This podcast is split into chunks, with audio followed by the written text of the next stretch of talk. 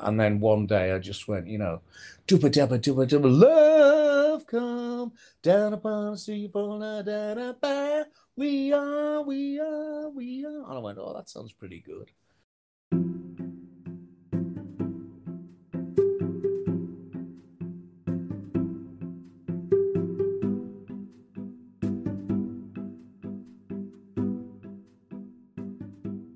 Welcome to another episode of Lived Through That, the companion podcast to my book of the same name, where I look at influential 90s musicians and where they are today.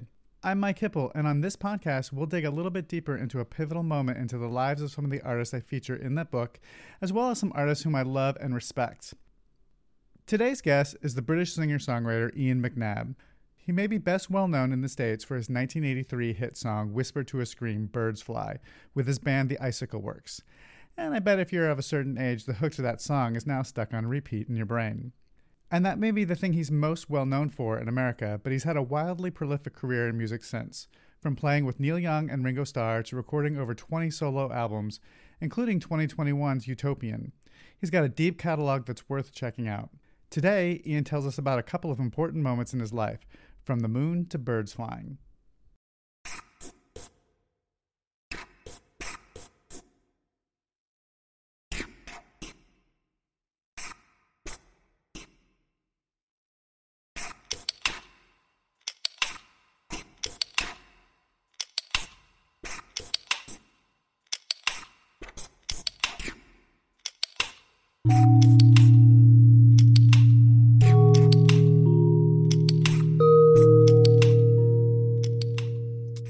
Pivotal moment in my life. There, there have been several.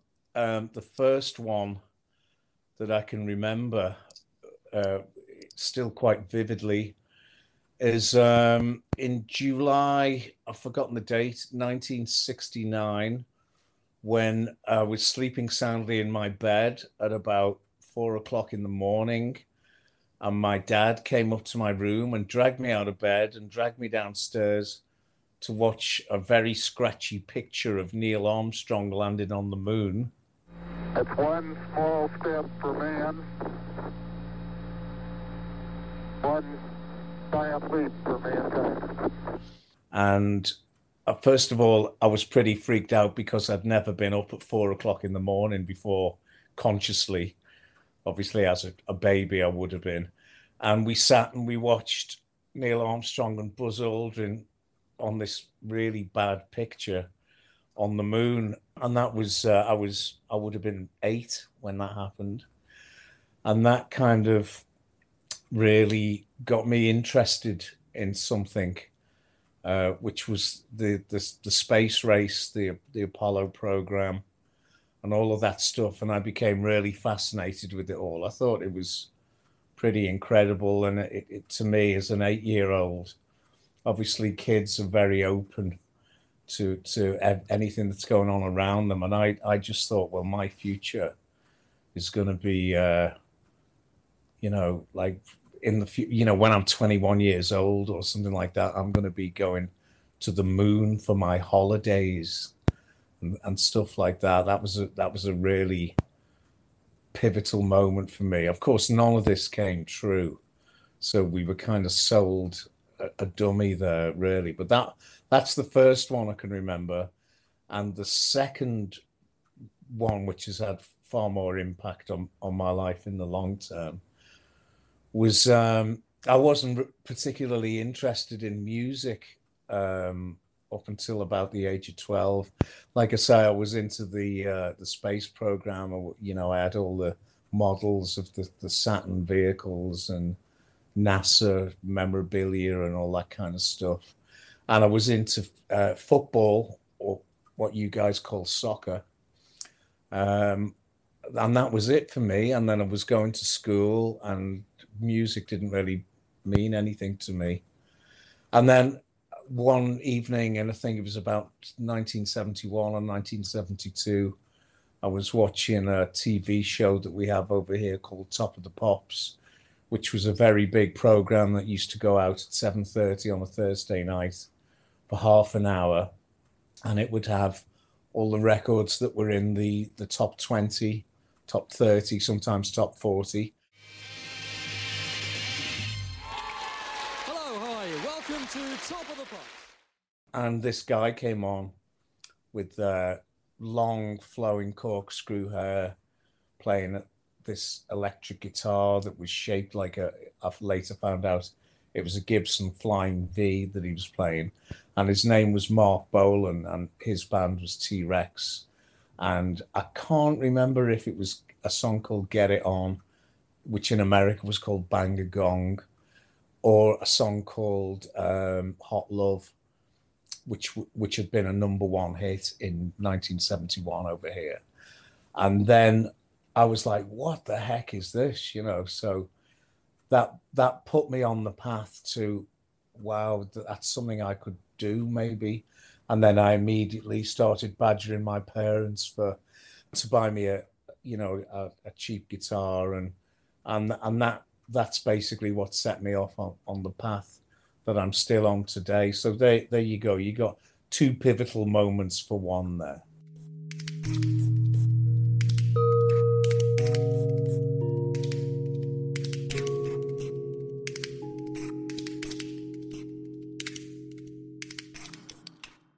Being so turned on by the the the achievements of the Apollo program and stuff, obviously th- that that made me interested in doing something along those lines. You know everybody wanted to be an astronaut or a footballer at that point.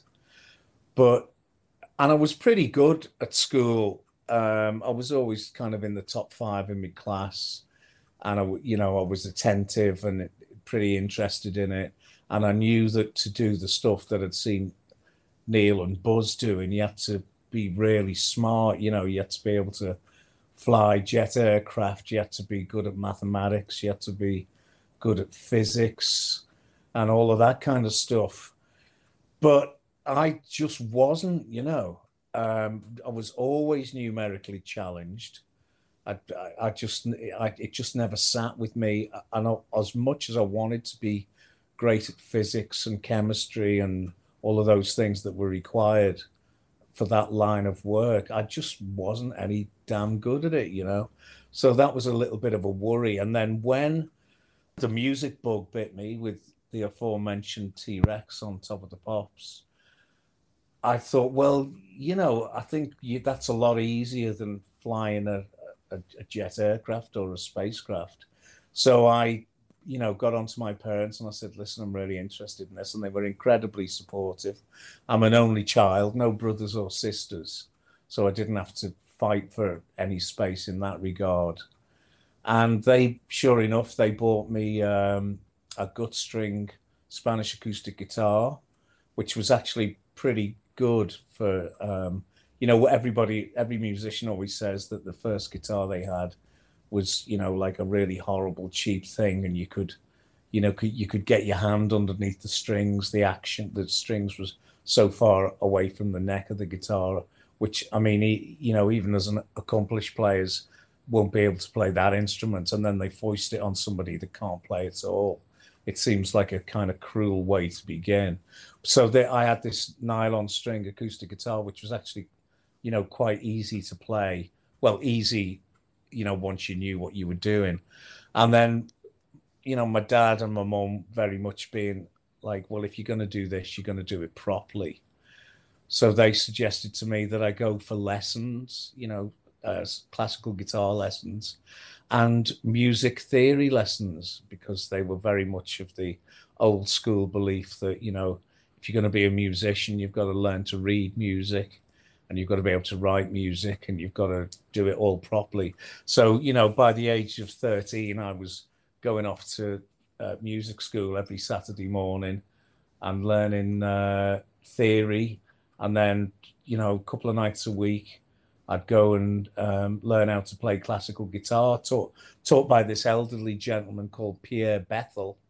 And he, man, he was so old. I mean, he must have been 90 odd, you know, he really was this old cat and he, he was very strict and terribly unforgiving. And if I didn't, if I hadn't mastered what he showed me on that night, and I didn't know it by the following week, you know, he would give me a hard time, and and I didn't particularly, I was, I dreaded it at the time because it was quite difficult, but I stuck to it. and I'm, I'm glad that I did. And my parents were, were right to get me to do that. I, I learned to read and write music, and I did all the exams and passed them all. But then, as soon as I kind of started, you know, being in bands and stuff, I didn't use any of that. You know, it it, it hasn't really. The, the theory has helped me in terms of being able to know what the chords are and harmonies and scales and all that kind of stuff. So I suppose it was useful in that respect. You know, it was something to do other than, you know, cause trouble on the streets, which is what you do at that age.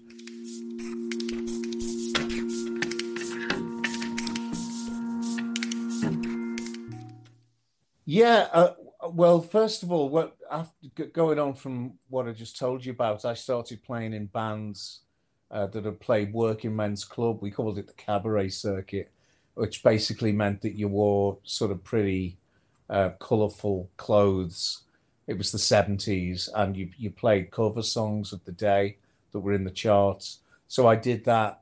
I was in bands from about 1975 up until 1980. We were doing all that stuff, playing cover versions, learning other people's songs. You know, we all looked like we were in the Osmonds. That's the way everybody looked. We had blow dried hair and you know white Crimplene suits and the you know the fashions of the day. And that's what we did. And then in about when the punk and new wave thing sort of kicked in in the late 70s then i started writing songs. And then it was like okay now we've got to form a group and write our own material. Because there was a big stigma in liverpool in the 70s because of what the beatles achieved you know. It was such a, a long shadow to, to stand in that anybody from Liverpool was immediately kind of laughed at for even thinking about playing the original music, you know, because how are you going to compete with the likes of Hey Jude, you know, that kind of thing. And then the punk and new wave thing came along, which was basically where we just, you know, we kicked over all the statues and a lot of the music that we were listening to by that point was stuff a lot of stuff from America. We were listening to like the likes of the Velvet Underground and Scott Walker, uh, the Doors, um, Buffalo Springfield, the Byrds. You know, it was it was a completely different thing from the Beatles. Well, maybe not with regards to the Byrds, but it, it we were looking across the water. We weren't looking inland, you know. And so then I started writing songs, and um, we you know nothing nothing that we did could go boom tip or boom tip boom da da da da da da da. It had to be something else, and a lot of it came from tribal rhythms. We were very much into the music of another Liverpool band called Echo and the Bunnymen. We were big fans of Siouxsie and the Banshees, The Cure, Joy Division, um, those kind of bands that were coming along at the time and there was a lot of tom tomming going on, dubba dubba dubba dubba dubba dubba. And we, uh, our first single was a song called Nirvana, which was the song that actually ended up on, on the first Icicle Works record. And that kind of went dubba dubba dubba dubba dubba dubba dubba dubba dubba. And one day I had this little pair of bongos that I bought on holiday, and I was sitting in my parents' bedroom, which was much bigger than mine. So I used to go in there to write when they were at work. And I, this would have been probably sort of towards the end of 1982, winter 82. And I started going dooba dabba, dooba dabba, dooba dabba, dooba dabba, dooba dabba, dooba, just like that for ages, going, well, that's really great rhythm. I really like that. And then one day I just went, you know, dooba dabba, dooba dabba, love come down upon da we are, we are, we are. And I went, oh, that sounds pretty good. Pretty simple, you know, two chords, C to to F. And then that uh, Saturday when we'd rehearse at weekends, so we went into the rehearsal room and I said to Chris Shorrock, our drummer, you just go dooba dabba, dooba dabba, dooba dabba da. And then I said to the, the bass player, Chris Layhe, I said, it's just C to F. I haven't really thought about anything else. Let's just see how that sounds. So we counted it off and I started singing over this drum pattern, and Chris, the bass player, came up with kind of syncopated sympathetic part progression. And as soon as we hit the we are, we are bit, you know, we were just like, wow, we, we finally got something that is going to pull us out of where we are, you know.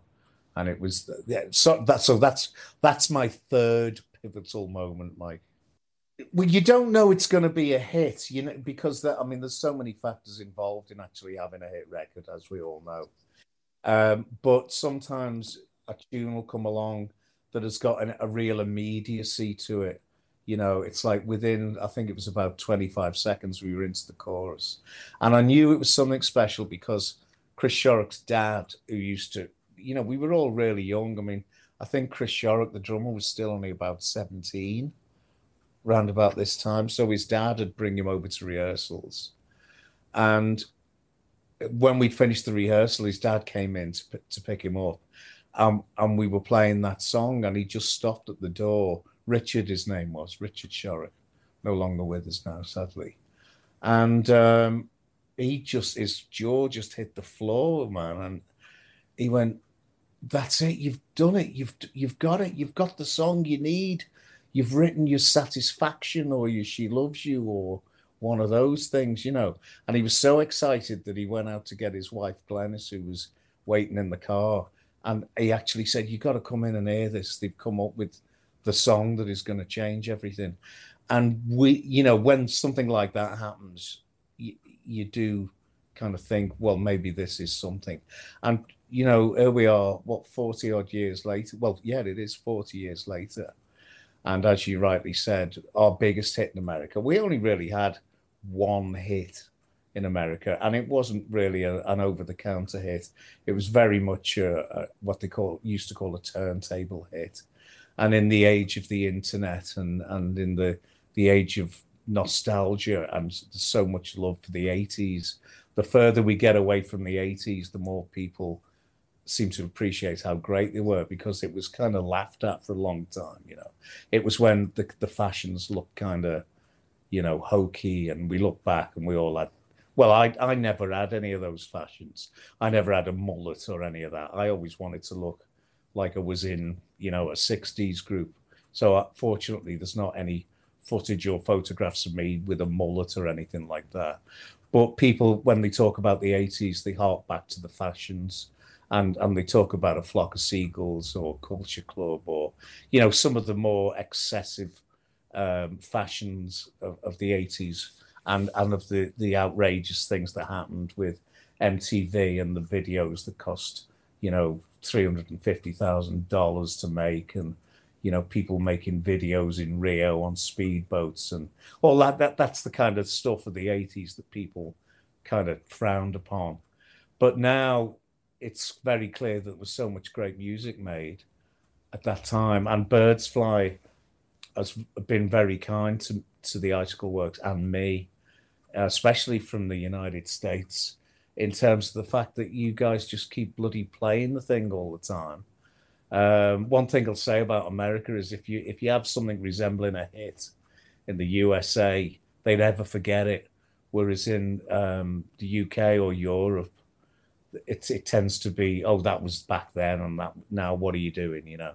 So that's been very good, and it keeps getting picked up in in in adverts and, and in movies. And it was recently in there's a, a TV show on Netflix called Stranger Things, and they ended up playing Birds Fly over the credits of one of the more outre episodes in the second series, and it was the only song that got played all the way through in Stranger Things. And so from that, uh, it's kind of kept the interest alive in, in the band and in the song. And I, I, I'm forever getting messages from people saying me, "Oh, I've just been in, you know, Walmart or whatever it is, and you know, playing your song, or just got in the car and your song was on." And so, so you know, that that's been really great.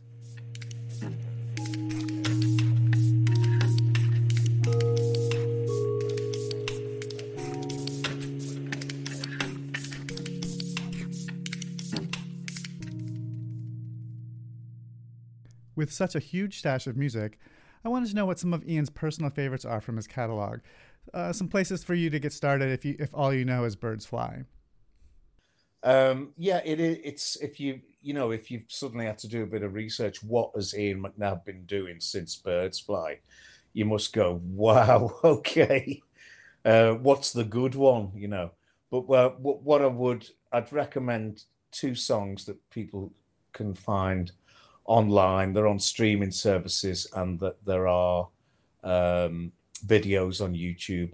I'd, I'd point you in, in the direction of um, two songs that I'm particularly fond of, which are from, and I'm not just saying it because it's from the, the, the last album or the current album, but I do think that two, two of my favorites that, that I've done. Uh, one song is called No One Tells a Lie Like a Dude with a Tie, which is uh, kind of my take on, you know, the way we get treated by the people who run the world and they just seem to constantly lie. So there's that one. And another one which which uh, has become a, a really big favorite, even though it's kind of only been around for 18 months, is a song called Harry Dean Stanton, which is obviously uh, taken from you know the, the, the, name of the great the great Harry Dean Stanton, the character actor that's that was been been around for so long. Um, so if you're interested in what I'm up to now, I, I would steer you in, in the direction of those songs. But it's all good. Thank you, Ian, for taking the time to share your story. Ian lives and breathes music, and besides touring dates, I'm sure more solo material is on the way. You can check out his website at ianmcnabb.com for more info. And a friendly reminder that you can also buy my book, Lived Through That, on 90s Artists and get 15% off using the promo code PODCAST15 by ordering at the link on the podcast page. And in addition, my earlier book, 80s Redux, is still available wherever you buy your books. And if you like this show, please subscribe so you'll know when the latest episode comes out. We've got lots of great things coming up. You can also follow me on Twitter and Facebook at Mike Hipple Photo, all one word. Thanks for listening.